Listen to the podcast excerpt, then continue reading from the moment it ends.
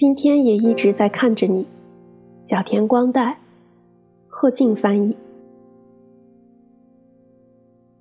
第二章，猫咪去看医生。我一点都没料到猫竟是这么爱玩的动物。以前我对猫一无所知，印象中它们的常态是一脸倨傲的蹲着或眯着眼睡懒觉，淘淘却一个劲儿的玩耍，而且像控制不住自己似的，非要欢快的跳上跳下。跑来跑去，根本停不下来。我抛出一个球，他就会把球衔回来，央求我陪他玩第二次。再把球扔出去，他又送回来。这个扔球游戏真是百玩不腻。拿绳子之类的东西在他眼前晃一下，他立刻咚的一跃而起。只猫竟然能跳得那么高，真是让人诧异。不过，因为运动天赋太差，他经常把脸撞到墙上，或是从高处掉下来，真让人为他捏一把汗。但不管是撞到哪儿，还是摔下来，他好像从来没感到过一丝难为情，照旧一副若无其事的样子，继续玩耍。淘淘可真顽强啊！来我家半年后的一天，淘淘像往常一样缠着我陪他玩耍。正玩到兴头上，突然他张着嘴，哈哈，大口喘起气来。我当时没意识到情况不同寻常，还草率的以为，哦，原来不仅是狗，猫也会这么喘气啊。我的丈夫觉得有点莫名其妙，这种喘气的样子很少见呀。嗯，但是淘淘本来就和别的猫不一样。他也不清楚淘淘奇怪的呼吸方式是怎么回事。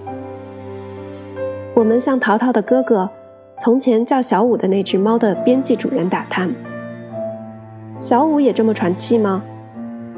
结果对方告诉我们：“不会呀。”他还建议我们以防万一，还是应该带猫去看看医生。就这样，我第一次带着淘淘去动物医院。哪家医院好呢？左思右想，最后决定去离家最近的那一家。这是在来我家之后，淘淘第二次外出。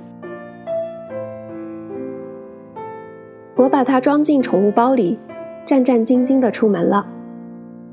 经过车站前的时候，在来我家的路上一声不吭的淘淘，这会儿却喵喵地叫了起来。没事的，没事的。我一面安慰他，一面慢慢的走。顺利抵达动物医院后，淘淘要开始接受检查了。血液检查需要抽血。院长女士提醒我，有些猫咪会大声的叫，叫得很吓人。它要是叫了，你可不要惊慌呀。说完便给淘淘扎针。果然如他所说，我第一次听见。淘淘以前所未有的音量喵喵大叫。检查结果出来了，淘淘的心脏比一般的猫要大一点儿。它是美国短毛猫，这个品种的猫容易患上心脏肥大的症状，血液也容易粘稠，甚至会形成血栓，引发疾病。虽然没有让心脏变小的方法，但是避免过量运动。不要把它喂得太胖，就能够降低发病的几率。医生给淘淘配了每天服用的药，我才发现这不是一家西医医院，开的全是中草药。其实带淘淘去医院看病之前，我还没认真的想过，宠物会在未来的某一天离开这个世界。当然，不用说我也明白，动物的寿命本来就比人类短得多。但是从来没有切身的体会，说不上真的理解这一点。医生向我讲解猫的心脏情况时，我不由自主地落泪了。原本没打算哭的，也知道自己年纪一大把，哭鼻子太丢人了，眼泪却兀自夺眶而出。想必眼前这位医生一定有点不知所措吧？他安慰我说。有许多猫咪心脏不太好，也照样很长寿啊。我觉得无论疾病还是家庭，都是猫咪在来到这个世界前就自己选择好了的。听完讲解，从医院出来，走在回家的路上，我的脑海里浮现出好几位朋友的面孔。他们都有养猫养狗的经历，家里现在也仍然养着宠物。我第一次发觉，他们每个人都曾与真爱的动物告别，目送一个生命离开这个世界。朝夕相处的小动物患病了，他们却得出门上班或去学校上课，就此阴阳两隔。他们一定为此泪流不止。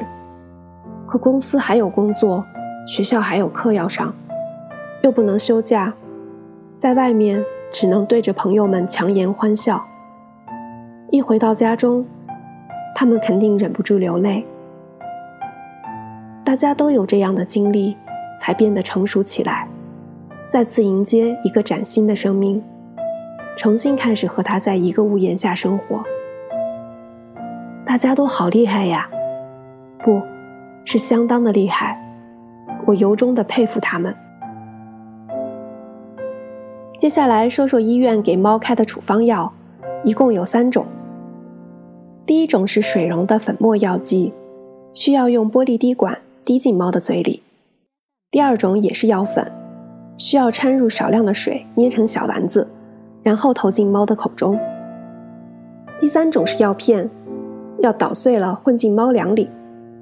从那天起，我就按照医生教的方法喂淘淘吃药。淘淘是一只非常听话的猫，不讨厌处方药。每次都认认真真的吃完。咱们家的宝宝好厉害，真了不起！不是我们偏心，淘淘就是了不起。我和丈夫不约而同地夸赞着淘淘。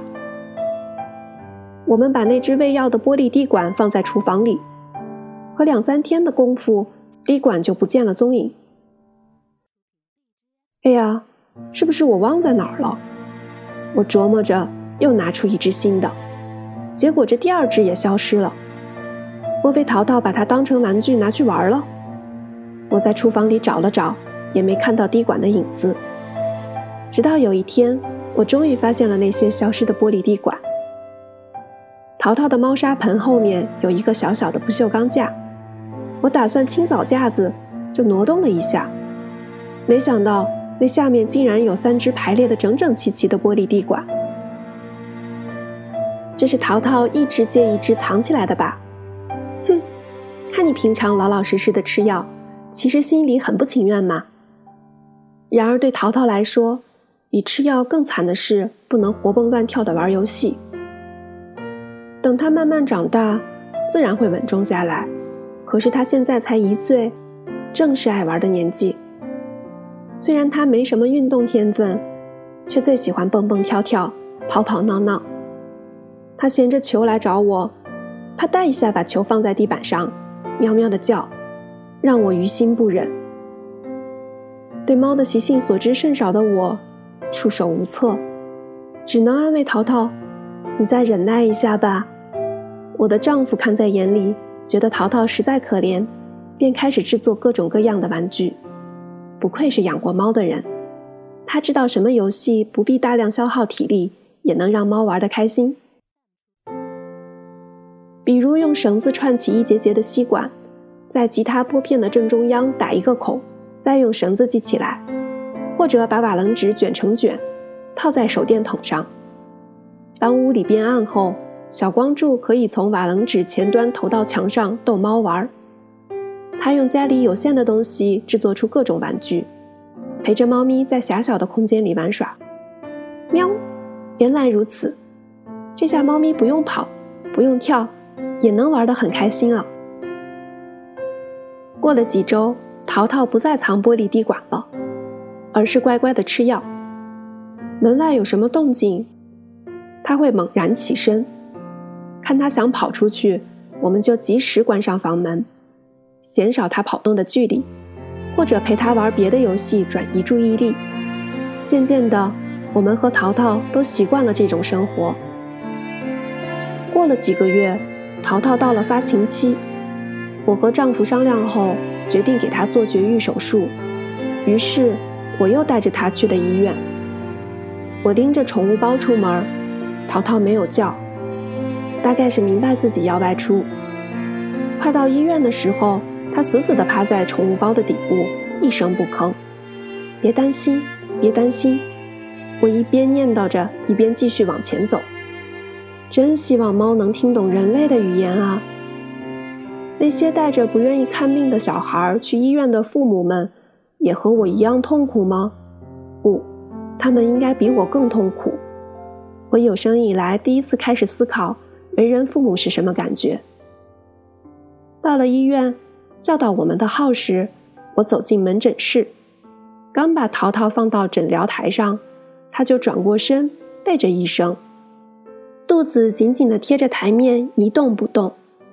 医生和蔼地说着话，抚摸了一下淘淘。淘淘既不看医生，也没有转向我，而是对着空荡荡的墙壁，轻轻地叫了一声：“喵。”嗯，淘淘这是生气了吗？我见过别的猫生气时会大声喵喵地叫，但没见过像淘淘这样拖长尾音叫的。淘淘也会生气吗？他为什么朝着墙壁轻轻叫了一声呢？医生也不由得笑出声来。怎么声音这么小呀？淘淘就在这一天接受了绝育手术，要在医院住上一晚。